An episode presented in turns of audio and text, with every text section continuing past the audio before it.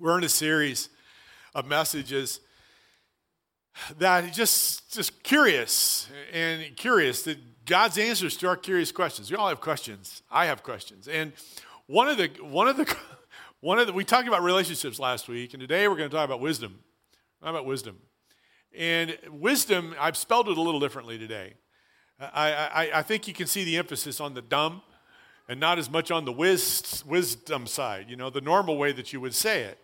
And the reason is the reason because we all find ourselves at times making decisions that might be considered not all that smart. We could just call them dumb. I don't want to go there. God has some help for us when it comes to making decisions. We're going to talk about today. Did you know that the average adult makes approximately, this is crazy, makes approximately 2,000 decisions every hour that you're awake during the course of a day? So now most of those decisions are just very natural decisions. They don't they don't really shape the earth. For example, whether you're going to watch the Chargers or the Rams today, listen, the, the earth is not going to stop revolving whichever decision you make. Also, if you choose the blue shoes or the black shoes, it's fine, whatever. Those are decisions that really, of what burger place I'm going to go to. You know, if you mess up, you just wait till the next time and wait till four hours later and go again. You know, I mean, you can figure it out. Those are not going to change the earth. But there are decisions that we make that have incredible impact when we make them. And frankly, I want to make good decisions. I want to make decisions that in many ways just honor God. And, and I've looked at different ways over the course of time of how to make decisions. I got a, my, my daughter-in-law who lives in Texas, her name's Monica. Monica has a great story about making decisions. And when my son went away to college and he went to, he went to Nebraska, he, he went and played football at a, a college outside of uh, Lincoln, Nebraska, uh, Concordia University. And how he met Monica, who was attending the University of Nebraska, which is in Lincoln. They're just real, they're right next door to each other. And how they met is a whole other story. It's really fun. But I asked, we asked Monica, I said, Monica, how did you ever choose how, how did a Texas girl get out of Texas and end up in Nebraska? She said, Well, she said, I, you know, I didn't want to go to all of the, all of my friends were going to University of Texas, and so when I, I just didn't, I wasn't sure if I wanted to, and I was just in, all indecisive. And my roommate got so tired of me talking about not or not making decisions. She said, "Look, this has got to stop. We're going to put a map on the wall, and you're going to throw a dart, and wherever it lands, you're going to go there." Monica says, "Okay, I'll do it." So they put a map on the wall, and she threw a dart, and it hit Nebraska. And she went to the University of Nebraska. Now, I talked to her yesterday. She, had, she gave me permission to tell the story. I'm not throwing her under the bus whatsoever because she is a great daughter in law. We have three wonderful grandsons.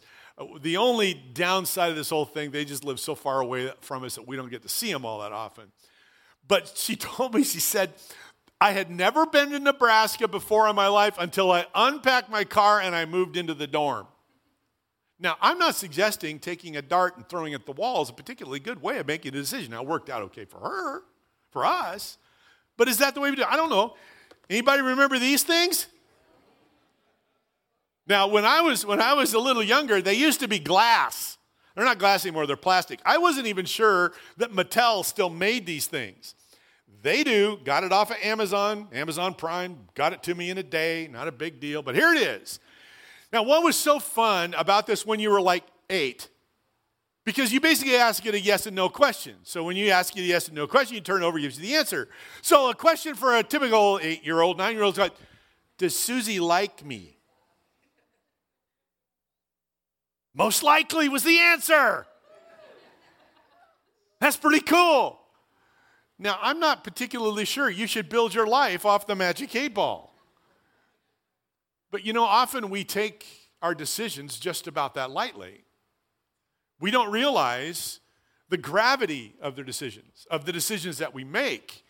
Because the reality is, is that I'm curious, how can I make good decisions? Well, God, God can help me with that. But I want to tell you something, just like last week when it comes to relationships, there's no shortage on opinions on how to make a good decision. Just do, a, just do an online search four secrets to, making, to good decision making, 11 steps to good decision, nine habits on how to be a better decision maker, 10 ways to make good decision, find t- five tips to make good decisions. You can find it all, it's all there. I was reading an article by Mike Irwin. He is a contributor, contributing writer to Harvard Business Review. And he wrote a, an article and had his own list. His list was six enemies, and I love it six enemies of good decision making.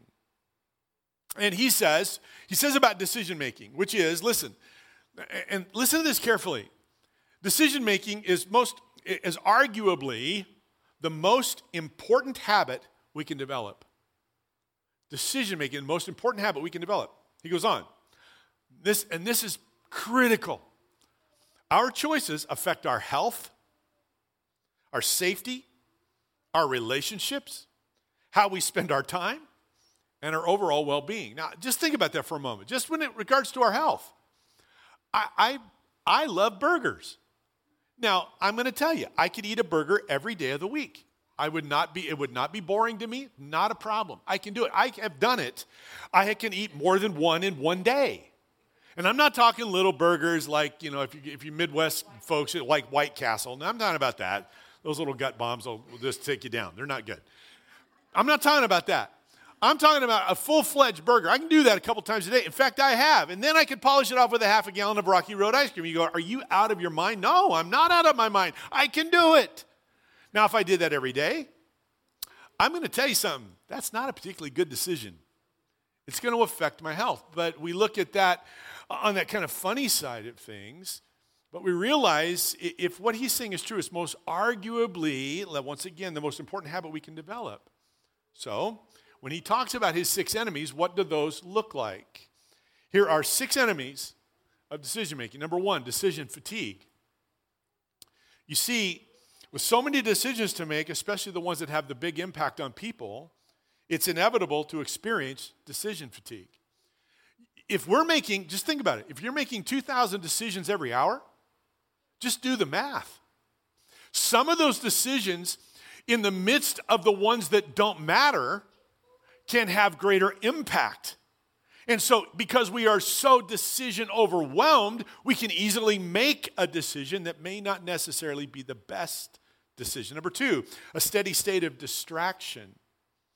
The technology tsunami of the, ba- of the past decade has ushered in an era of unprecedented convenience. Listen to this. Researchers estimate that our brains process five times as much information today as they did in 1986. We're constantly distracted. Constantly. And in the midst of that, we have to make 2,000 decisions this hour, and the next hour, and the next hour. At the same time, being distracted from every side. Number three, a lack of input.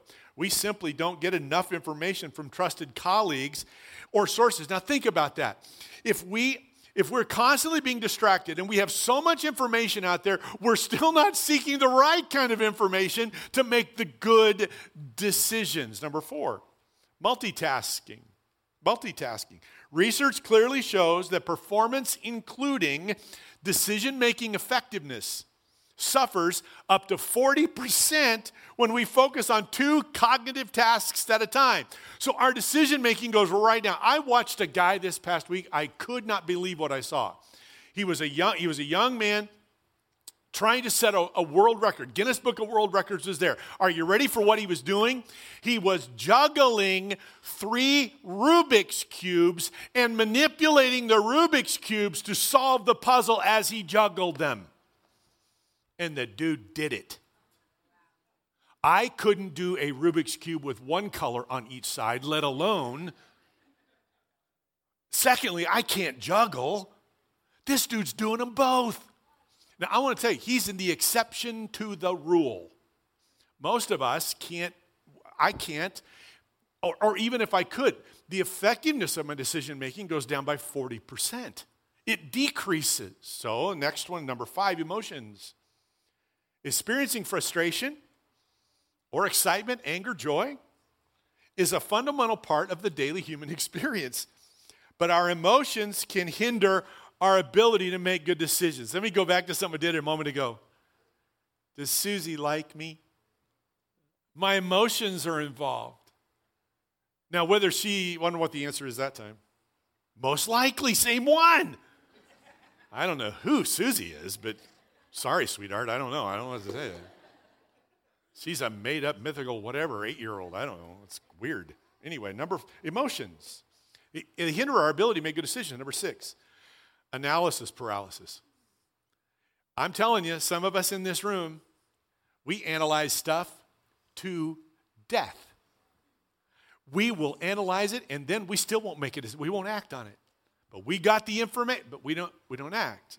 So, all these are good. The tips, the ways, the steps, they're all good. The enemies, I mean, that's, that's good stuff to, to ingest. But I wonder, is it enough to make a good decision? What I found profound is at the end of this article, Mike Irwin, this is what he says. And I want you to, I've emphasized some words here. I want you to catch them. He says, the decisions we make determine our reality. The decisions we make determine our reality. They directly impact how we spend our time and what information we process or ignore. Our decisions shape our relationships. And increasingly in today's hyper connected world, decisions contribute to how efficient we are in various aspects of our lives. Inevitably, we all can make some poor decisions every single day. Now, that's kind of ends on a downer, but listen to this. But we can make better decisions. That's what I believe is absolutely true and why we're doing this message. Because I can make better decisions. We all can. All right? So, Gary, that's, that's fine. If we can, how do we do it? Here's a simple phrase I picked up from J. Oswald Sanders, great writer, pastor, teacher, gone to his heavenly reward. Introduce God into the events of life, and order emerges out of chaos. There it is. Introduce God into the events of life, and order emerges out of chaos. I want you to understand when we introduce God into every event of our life, including decision making, order comes out of chaos. Why? Because God is the one who creates order. And He'll do that on our behalf. James chapter 1, verse 5 is the verse that anchors our, our series. And we use the paraphrase from the message that says, If you don't know what you're doing, Pray to the Father. He loves to help. You'll get his help and won't be considered, he won't be condescended to when you ask for it. The point is, is this is the this the other translations would say it this way, or the translation would say wisdom. If you lack wisdom, ask God and he will give it to you. We've got to ask God. We have to introduce God into the events of our life. We need to introduce God into our decision making process. Now, again, maybe I don't know how to even say this. I don't know that God is all. I don't know what I'll do. I'll say it this way. Often, I'll be playing golf and with another fellow believer, and we'll start talking, you know, Lord, help me in this. Help me hit this ball straight. And I'll say it this way I'm not so sure God cares about my golf game. Now, I'm saying that's kind of tongue in cheek. I know He cares about everything, but honestly, no. I, I'm so, the, the point being, some of those simple decisions, the everyday decisions, no, but the ones that have impact, the influence, that contribute to the lives of others, we've got to introduce God into that process. And that's what we're going to talk about this morning.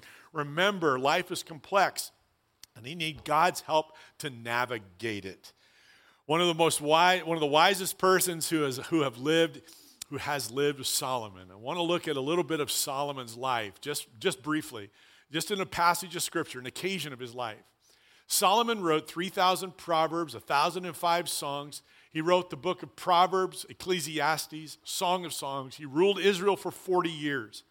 It's an, he's an incredible person. One of my favorite books in the Old Testament is the book of Ecclesiastes. I, I, love the wisdom that's there. In each, so much of what I'm going to share this morning is from what is called in the Old Testament wisdom literature.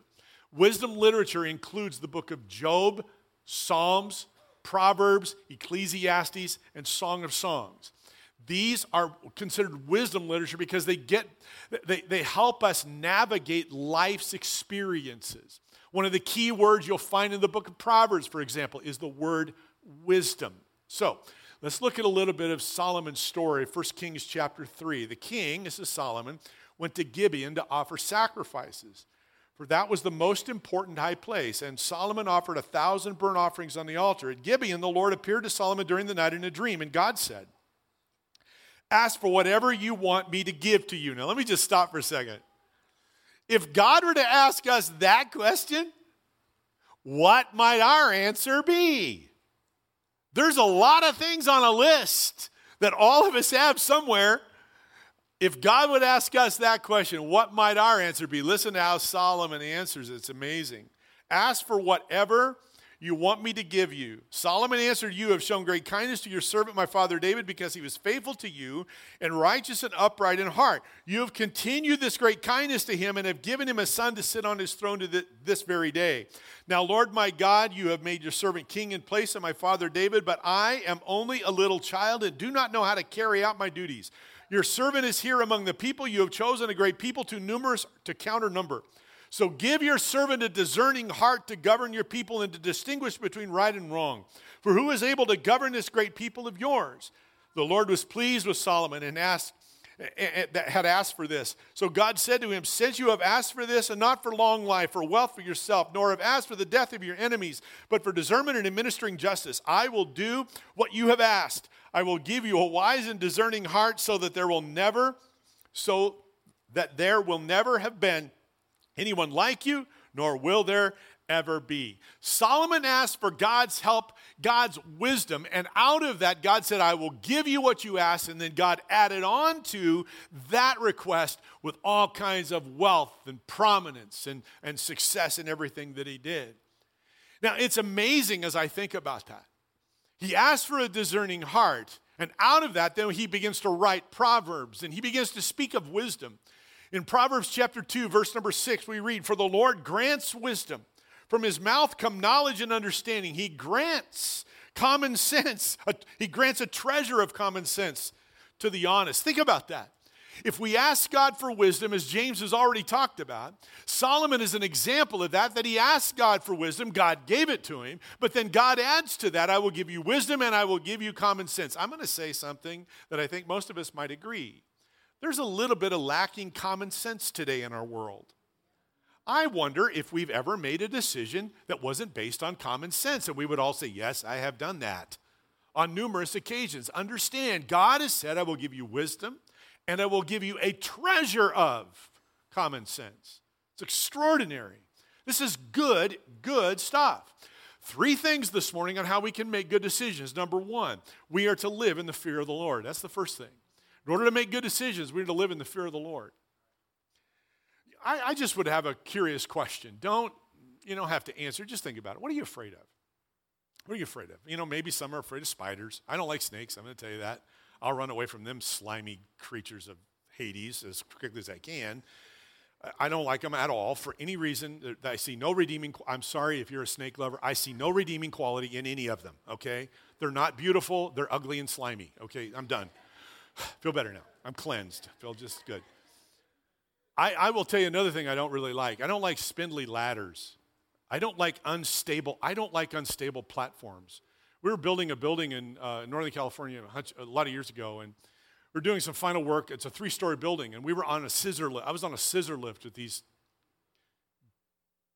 dopey friends who kind of knew that I didn't like unstable platforms. So now we're up. This thing is fully extended and he's having to drive it across the uneven ground.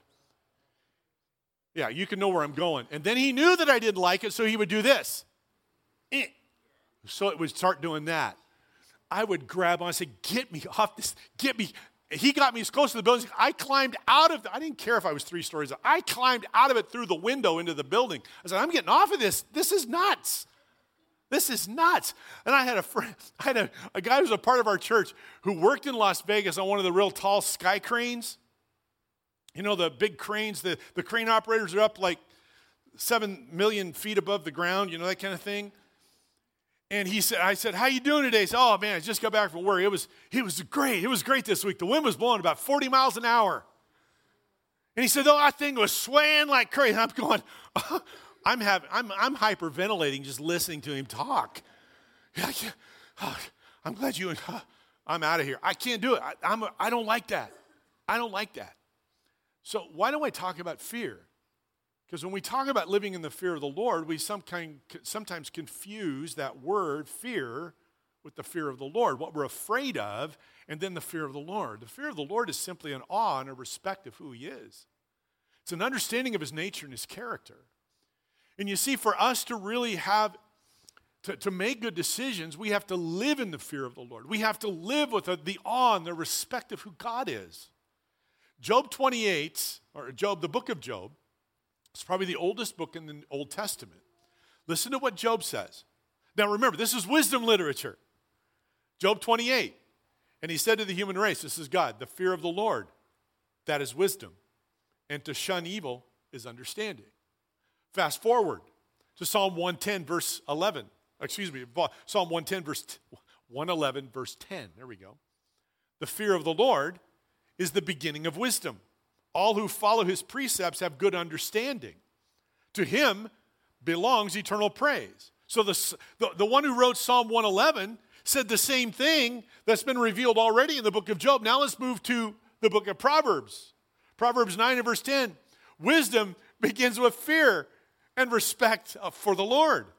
Knowledge of the Holy One leads to understanding. All of this is wisdom literature. All of it is virtually the same. You see, for us to have wisdom, remember, if you lack wisdom, ask God and He will give it to you. Wisdom is the essence of us. We've got to have the wisdom of God in order to make a good decision. So we live in the fear of the Lord, which is the beginning of wisdom. So when we come under the, the lordship of, of, of God, we say, God, we, we are in awe of you. We respect you. We respect your ways. We respect your character. We respect who you are. We respect what you say. So therefore, we will listen. We, we're going to follow the precepts of who you are and what you have revealed to us. So when I consider these scriptures and I relate them to decision making, here's what I conclude. If I have a respect for God in all the events of my life, I will not make decisions that would call into question the nature, the character, and the ways of God. If I live in the fear of the Lord, when there's something that's contrary to the ways of God, am I going to make that decision? I'm just going to do that. I don't, I, no, because the fear of the Lord guides me. It's the filter. It's that what I put all my decisions through. Because of that, if, if, if, it, if it doesn't come out on the other side, I'm not, gonna, I'm not going to do that. Without the fear of God in place, here's what's going to happen chaos. That's exactly what J. Oswald Sanders says. If we introduce God into the events of our life, there, there's something's going to emerge out of chaos. There, there's going to be peace and direction and help and guidance of God. So back to Psalms 110, or excuse me, 111 and 112, real quick. These are two very complementary Psalms. Psalm 111 and Psalm 112 both have 10 verses in them. They are what, are what, is, what is called an acrostic psalm. Each of the first lines of those psalms that begin with a letter of the Hebrew alphabet. They're very companion, they work together. Chapter 111, verse 12, verse 10 says this, what we've already read, talks about the fear of the Lord. Now we move to 112, verse number 1. Look at it. How joyful are those who fear the Lord and delight in obeying his commands. Let me just stop. You see, if I live in the fear of the Lord, something's going to happen. The peace and help is going to emerge out of the chaos of my life. And so I believe I would just say it this way blessing is going to follow that. So look at what the psalmist says. If we live in the fear of the Lord, we're obeying his commands, their children will be successful everywhere. An entire generation of godly people will be blessed. They themselves will be wealthy. Their good deeds will last forever. Light shines in the darkness for the godly.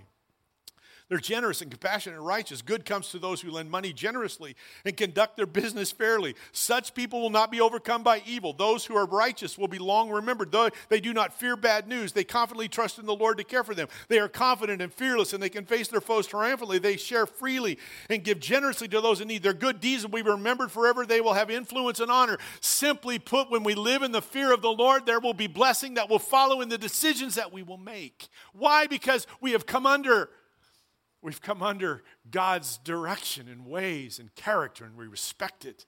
So we're not going to do anything outside of the fear and respect of God. Number two, how do we make good decisions? We live, rather, we should listen to the various way, ways God speaks.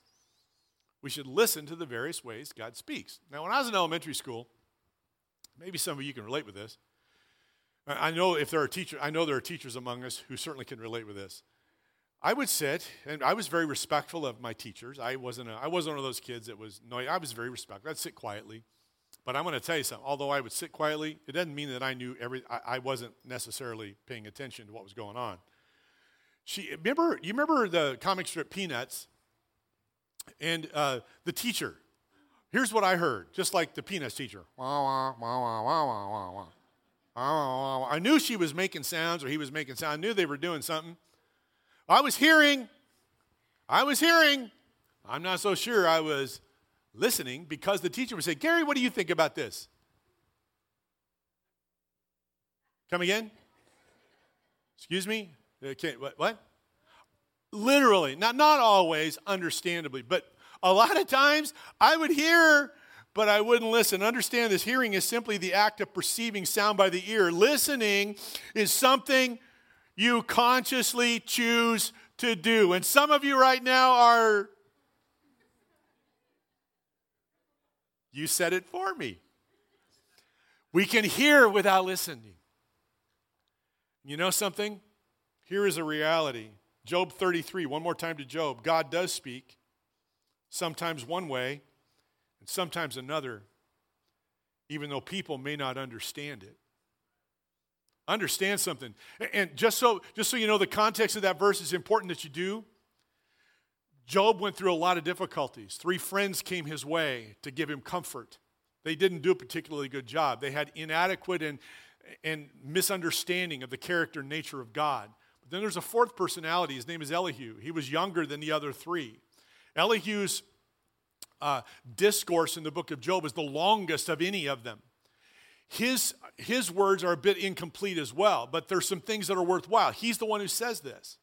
He says, God does speak, sometimes one way and sometimes another. The fact of the matter is, God, hear this, God is always speaking. The question is, are we listening? It's not one thing to just hear. And please don't, don't misunderstand what I'm going to say. It is one thing to hear what I say, and it is another to listen to what I say. I'm very honored that you are here this morning. I'm grateful to be your pastor. I'm grateful to have the opportunity of sharing God's word with you. But do not just hear the words that are shared, listen to the words. Consciously choose to do what God's word says. We need to understand that God speaks in a variety of ways. The first way, God speaks through pain and difficulty. You go, oh, that was really rich. Thanks for that. Job 33, one more time. This is Elihu continue to speak. He says, God might get their attention through pain. You know, that's difficult, but God does it. Can't tell you how many times there's been a difficulty in my life or a pain that I say, God, help me here. I'm asking for help and deliverance, yes, but also God's teaching me. I think he, at, the, at the very least, God's teaching me dependence upon Him. A number of years ago, I, was, I had preached on a Sunday morning, and I'd used an illustration. I had a, an, I had a car that its water, my water pump went out. And I used it as an illustration that morning. It wasn't a big deal. It was just my water pump went out. And I was going through the whatever I said. And so that morning, I was standing at the door greeting folks, as I do all the time. and a gal came up, and she wasn't a regular part of the church, but she came up, she said, Pastor, I just want to talk to you. And she's very sincere, and I'm not here to, you know, knock her sincerity. She's very sincere. She took it, she looked, she said, You know, that whole story about your car and your water pump, you know, I think there's something going on like sin in your life now. That this has happened. And I went, okay. Thank you, I think. You know, I didn't say I think, I said thank you. And she went on. And for like the next two or three hours, I was just like, okay, God, what are you saying? What's going on? You know what? And it was literally like God said, Gary, it's your water pump. You're okay. The point is, is that there are times, there are times when things just occur. There's difficulty in our lives and it just happens. Does it mean that God's saying something? Sometimes yes, but sometimes not so much. We have to be discerning of that. And that goes to the second point of how God speaks. God speaks through people. Now, I'm going to suggest he spoke through that girl, that gal, uh, in a way to get my mind turned to the right direction. So God does speak through people, there's no question. When Marcy and I were in student ministries, we would often teach the students you know, about peer pressure. Peer pressure is just where you get outside pressure from someone else to make a decision. You ever been there, done that? Yeah, most of us have. We probably still do that to some degree. We influence people by our by the pressure we place on them but for whatever reason. And here is the reality. God does speak through people both kind of on both sides of the spectrum. Here's the reality. We will make some bad decisions in the company of certain people. Paul would say it this way, it's not in your notes. G- bad company corrupts good character. There are times that we need to defriend some folks. Say it again. We need to defriend some folks. We need to stop some associations and some relationships because they are taking us down pathways that will not cause us to live in the fear of the Lord. That's where it all starts. And parents, you need to take an active role in this. Yes, you need to monitor the friendships of your children. It is your responsibility to be a mom and a dad first before you're their friend. Make decisions. If there are going down pathways that dishonor God, call, get in the middle of that and stop it. Stop it because there will be decisions that will be made that will take them down pathways that you we don't want to go. Can I? I'm going to go on. A, I'm going to get on a. I'm going to get on a soapbox for a second. Parents, be careful about sleepovers. Let me just tell you. Don't. I'm just going to say it. Don't do it. If kids want to have sleepover, bring them to your house. Don't let them go somewhere else. Because I'm telling you, from experience, it don't work and it's going to cause decision time. Now, you pray and you believe and you hope and you do everything you can that they're going to stand upon the principles of God's word that you have taught them. But it is also our responsibility as parents to say, I'm not going to expose you to things that you don't need to be exposed to. That's my responsibility as a dad. And now, as a grandfather, take that responsibility. It is so important. That's the most precious gift you've ever been given, your children. Okay, I'll get off the box now. Now, this is not, this, this Psalm 1 1 is not in your notes, but just make a note of it. Psalm 1 says, Great blessings belong to those who don't listen to evil advice. You see, it's both sides of the coin. There are times that I need to receive the godly counsel of people, and this is another verse that's not in your notes. Plans fail for lack of counsel, Proverbs 15, but with many advisors they succeed. See, it's both sides. I need to defriend some folks, and I need to befriend some folks. It's on both sides of that. And this verse is Proverbs 13 20, become wise by walking with the wise. Come on. Hang out with fools and watch your life fall to pieces. There you go. That's what's going to happen. You want to make good decisions? Then learn the various ways that God speaks. So, another way He speaks is through Scripture. It, it comes without too much explanation. Here it is God's word is filled with wisdom. I'm going to give you a challenge. Every one of us in this room can do it. Here's the challenge. Here's the challenge read one proverb every day. You can do that. One proverb every day. And mark every time you come to wisdom, wisdom, circle it. Circle it, underline it, highlight it, do something. And you will see wisdom over and over again and how it is practically applied to life. Now, that is that overly simplistic? No, it's not.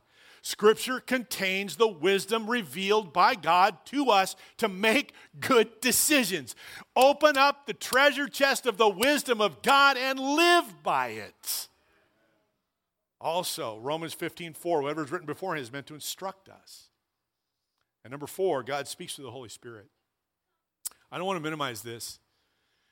Let me tell you something. If you're a follower of Jesus Christ, the Holy Spirit lives within you. We are the repository of God's presence. What, what a privilege! What a privilege that we carry God with us everywhere we go. And I want to tell you, God will give us wisdom when we need wisdom. Depend upon the Holy Spirit in your life. Can I also say, nurture the Spirit of God in your life. Do things that build up the Spirit of God. Worship Him. Let Him speak through your life. He will. He'll give you direction. Isaiah would say it this way You're going to be walking, you're going to hear a voice that's going to say, Turn to the left, turn to the right. God is there to di- direct and guide your lives. In Galatians chapter 5, so I stay, say, live by the Spirit, or rather, let the Holy Spirit guide your lives. I love that. Then I add the fruit of the Spirit, but let the, the fruit of the Spirit is, but the Holy Spirit produces this kind of fruit love, joy, peace, patience. Can I just say, if you're in the process of making a decision today and you don't have the peace of God and you're a follower of Jesus Christ, come on. The Spirit of God is what? Peace. Peace. Let the, let the turmoil direct you to the right or to the left. But if there's peace, you know you're proceeding under the fear of the Lord and you're hearing the voice of God in the various ways that He speaks. Listen and obey to the various ways God speaks. And I found this quote from Pat Williams. Pat Williams, former executive, NBA executive, this is what he wrote. He said, All the wisdom in the world is useless if you refuse to listen to it. And all the wisdom in the world is worthless if you neglect to live by it. Now, let me just pause. Pat Williams is a Christ follower. He, he is a person who knows Jesus. This is not talking about the wisdom of the world. This is talking about the wisdom of the only world, and that is the world of the Word of the living God. His book is the, the leadership wisdom of Solomon. That's what he's basing this on. All of that wisdom is great, but if it is useless if we refuse to listen, and it is worthless if we refuse to obey it. But when we do, God's going to bless. And finally, in order to make good decisions, we must trust the Lord completely. Completely. Now, here's another little test for you, or I should say, assignment, I should say. verse that I committed to memory many, many years ago, maybe one of the first verses I ever committed to memory, was Proverbs chapter 3, verses 5 and 6. If you do not have this memorized, that is your project for this week. Memorize it. Get your Bible, get your electronic version, underline it, highlight it, do whatever, but memorize it. Ready? Trust in the Lord with all your heart and lean not on your own understanding. And in, every, in all your ways, acknowledge Him and He will direct your paths. Now, that is the, the version that I learned. Let me just read the version that I have written. Trust in the Lord completely and do not rely upon your own opinions. With all your heart, rely on Him to guide you, and He will lead you in every decision you make. Become intimate with Him in whatever you do, and He will lead you wherever you go. I want to tell you, but it will, it, God will do it, but we must put our complete and total trust in in God. If we're not trusting Him, it means we don't know Him. You go, whoa, whoa, whoa, whoa, whoa, whoa, whoa. Wait, whoa, back up, rewind. What'd you say? I'm a follower of Jesus. Don't tell, I'm just telling you. We trust people we know.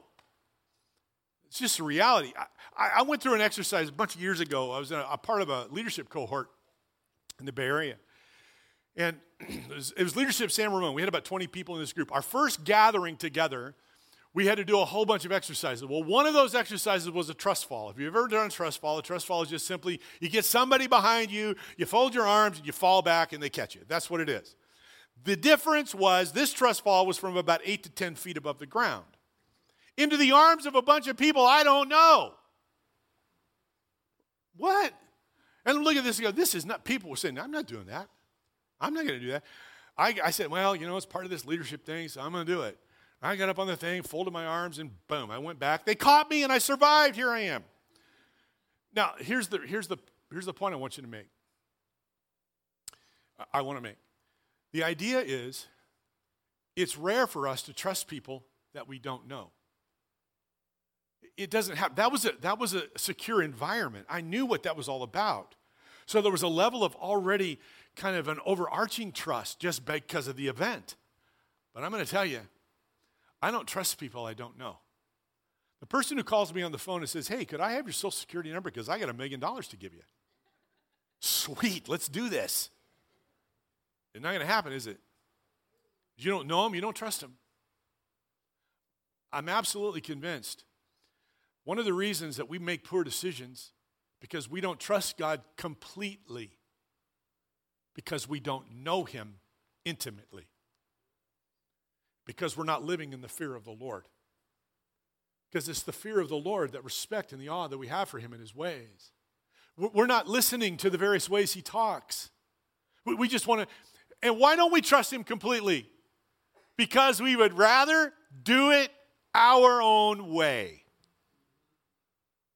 Don't intervene in this decision. This is me. I get to do this. I like this girl. I like Susie. Magic 8 Ball said she is likely she likes me. So I'm gonna, I'm Susie, come on, that's it. I'm gonna do it. We don't trust him because we don't know him intimately. Maybe hard to hear, but I believe it to be true. My experience is outside of God's ways. My knowledge compared to His Word and His limitless knowledge. My ideas matched against His eternal plans. He wins every time. My arrogance creates chaos. But when I introduce God into the events of my life, that chaos is removed. His peace, His direction, His guidance becomes true in my life. So, back to my story for a moment. So, I climb up on this thing to fall back into the arms of these people I don't know. And what's interesting about it, you have to do, you have to do this correctly. Now, what do I mean by that? Well, you fold your arms and you straighten your back, you put your head back, and you fall. What you don't do, which most people did, and they had to be correct. One guy got up there and did it said, Nope, they did it wrong. Get back up there and do it again. This guy went, What, what, what did I do wrong? You cannot sit down. Keep your back straight because it requires greater trust. You have to lean back and trust the ones who are going to catch you. To me, it's such a powerful reminder and what I believe God is asking of us this morning is lean back and fall into the arms of the God who loves you and who has best intentions for you. The abundance of life is available, but it requires our trust. You want to make good decisions? Trust Him. Trust Him. And don't lean on your own understanding. Don't look at your own opinions to, tr- to, to, to, to trump or to supersede that which God has already revealed to you.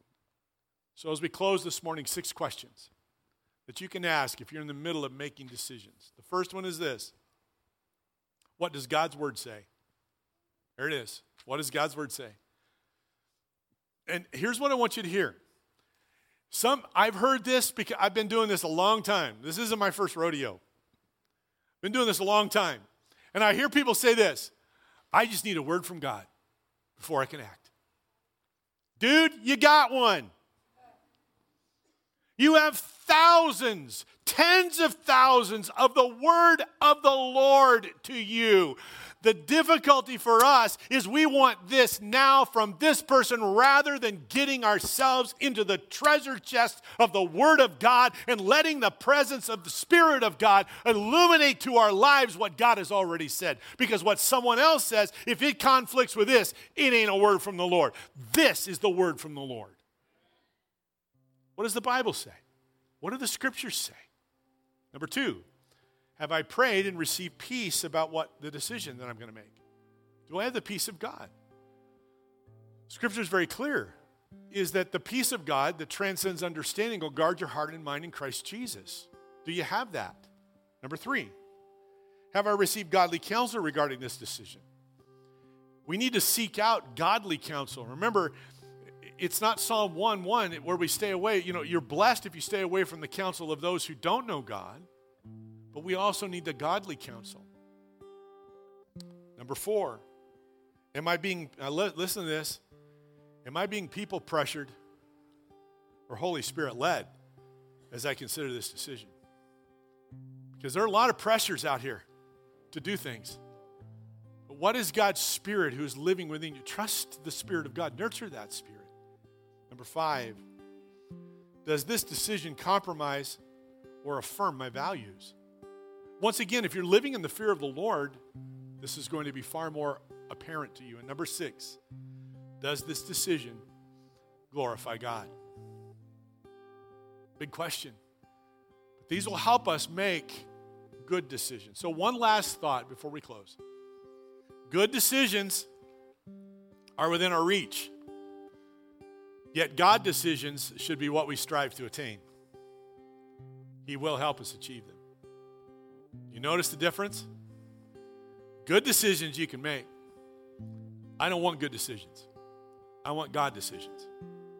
I'm going to come under the fear of the Lord. Lord, I want, I want to live that way. I want to fear you. I want to have the respect and awe. I, I want to attune my ears and my heart and my mind to how you're speaking. And my trust is 100% in you, not anything else. Jesus, thank you for your word this morning. Help us in this room to make good decisions. Help us to make God decisions. All for your honor and glory in Jesus' name. Amen. I'd like you to stand with me if you would.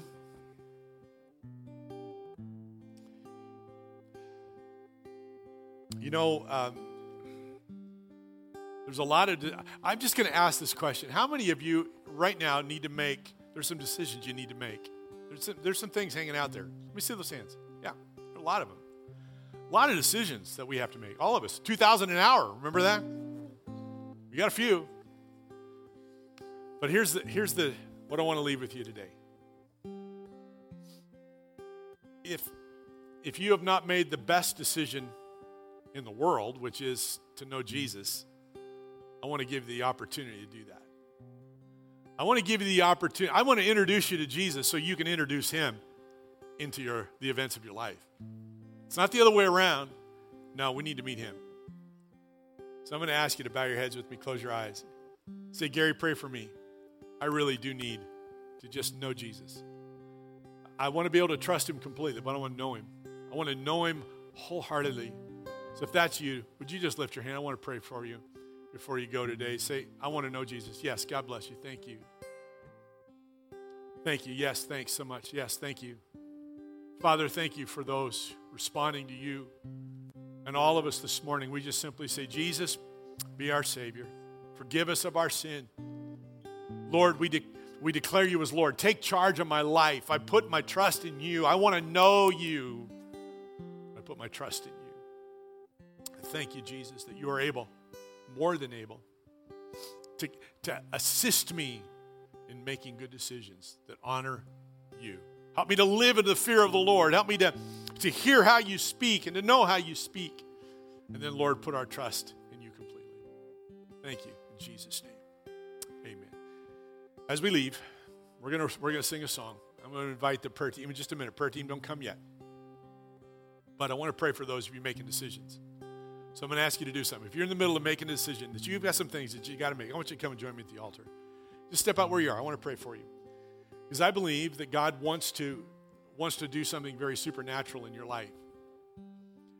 The decisions that the decisions that are on on your heart and in your mind, God wants to God wants to give you a sense of his peace and direction. I know there are more. Come on, join me. Join me. There are decisions that kind of we're hanging the balance here. And often we walk through them without a security, with, with, with a sense of, I just don't know what to do. Don't know what to do. But God wants to help us. God wants to help us. I'm grateful for that. So let's join. Jason, join me. If there's other staff here, Jerry, I know you're here. Come on and join behind. Come on. Those of you are making decisions, step up close here, nice, and so they can get behind you. Come on and join me. Marcy, come on up, sweetheart. Thank you, Lord. Thank you, Lord. Thank you, Lord. Rick, there, thank you, Rick Ruby. Thank you, Jesus. All right, what I want us to do, we're going to just join together and pray. So do this. Just comfortable, just stretch your hands towards those folks who are here. Jesus, thank you that you you care about us. We're not, we're not nameless, we're not faceless. Lord, we're individuals whom you know. Lord, you know us. And right now, Lord, there are friends in front of this auditorium. God are in the midst of decisions. And it's tough. There's some things that are really hard. I know some of the stories. I know some of the things that are pressing. And Lord, we want to get it right. We want to get it right. Whether it's not about which restaurant we go to. These are things that have the have the have an impact upon our families, upon our futures. Lord, we want to make decisions right when relationships, it deals with so many different aspects of our life. So, Lord, we commit these to you. Commit these to you. But, Lord, more than just committing this decision to you, we submit ourselves to you. We submit ourselves to you. We are trusting in the Lord completely.